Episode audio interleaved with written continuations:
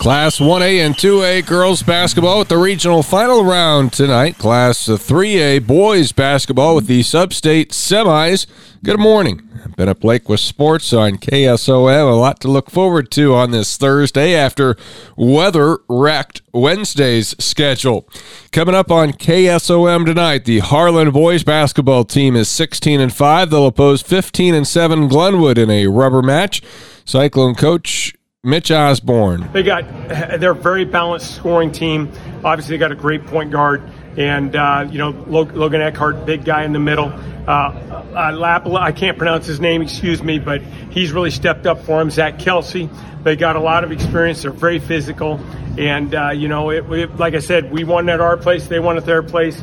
Both very close games, and it's usually a battle. One of the first things Coach Osborne pointed to about what his team would need to do to get ready for the Rams in the third meeting was simply get ready physically by resting up after a physical battle with Lewis Central on Monday. You know, all season long, we, we take almost every Wednesday off after a Tuesday night game. And I, I think people can't believe it. And uh, we do that. We take Wednesday off and come back Thursday for the Friday game. And then lots of times we'll come back, may, might come in for that Tuesday game I like coming in on Sunday afternoon for about 60, 70 minutes, and then Monday for about 70 minutes. And uh, that's sort of our, what we've been doing all year long. And uh, especially once you get into Christmas break after Christmas. So basically, if we have a game on Tuesday, we're taking every Wednesday off. And I think that's been a huge plus throughout the years. And, uh, you know, it's, I think uh, the guys like it, the parents like it, and learn that from Coach Blatt, Kurt Blatt. He takes every Saturday, Sunday off after game. Harlan won by five when they played in Harlan on December 13th. Glenwood won by three when they played in Glenwood on January 10th. Matchup tonight is at Glenwood. Tom Robinson will have the call, 96.5 FM in a Class 3A Sub-State 8 semifinal. On the top half of the bracket, it's number one ranked and undefeated Bondurant Farrar coming off their 90 to 44 win over Clark. Will take on or excuse me, their win over Carlisle in the last round. They will take on Clark tonight, which is 16 and 6 after a 71-63 win in the sub-state quarterfinals against Creston. So Bondurant Farrar against Clark, Glenwood against Harlan, the sub-state matchups in the semifinals in sub-state 8. In sub-state 1, Carroll and ADM will both be in action. They're both on the road. 11 and 11 ADM is at 8th rated Webster City, which is 17 and 3, and 10th rated and 16 and 6 Bishop Heelan hosts 12 and 9 Carroll. Tigers riding some momentum after a 65 40 road victory over Sergeant Bluff Luton in the opening round.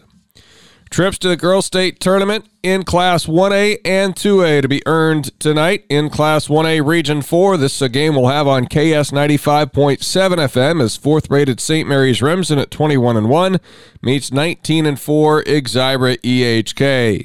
The Hawks have been a program on the rise in recent years, increasing their win total from 4 to 14. Last year 21 and this season they're 22 and 1.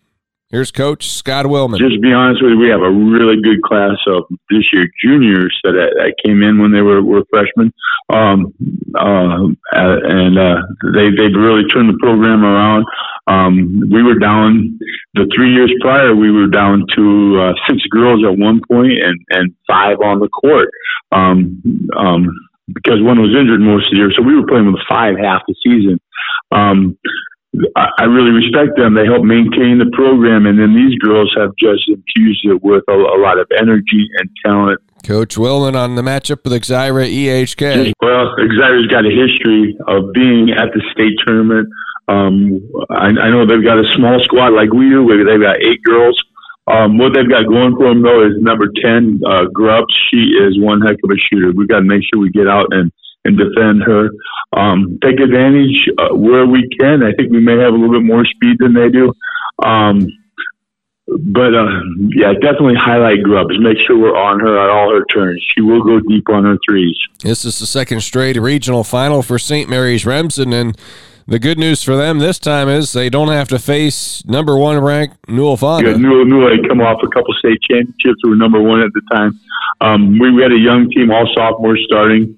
Um, this year we're a little bit older, um, but we are not taking anything for granted. We know Exira at EHK, they've got a really fine program, and we've got to be on our mark tonight. Four players average at least 9.3 points per game for Coach Willman's team. They're led by Whitney Jensen, 14.6 points, 5.5 rebounds, 3.5 assists, and 4.5 steals per contest.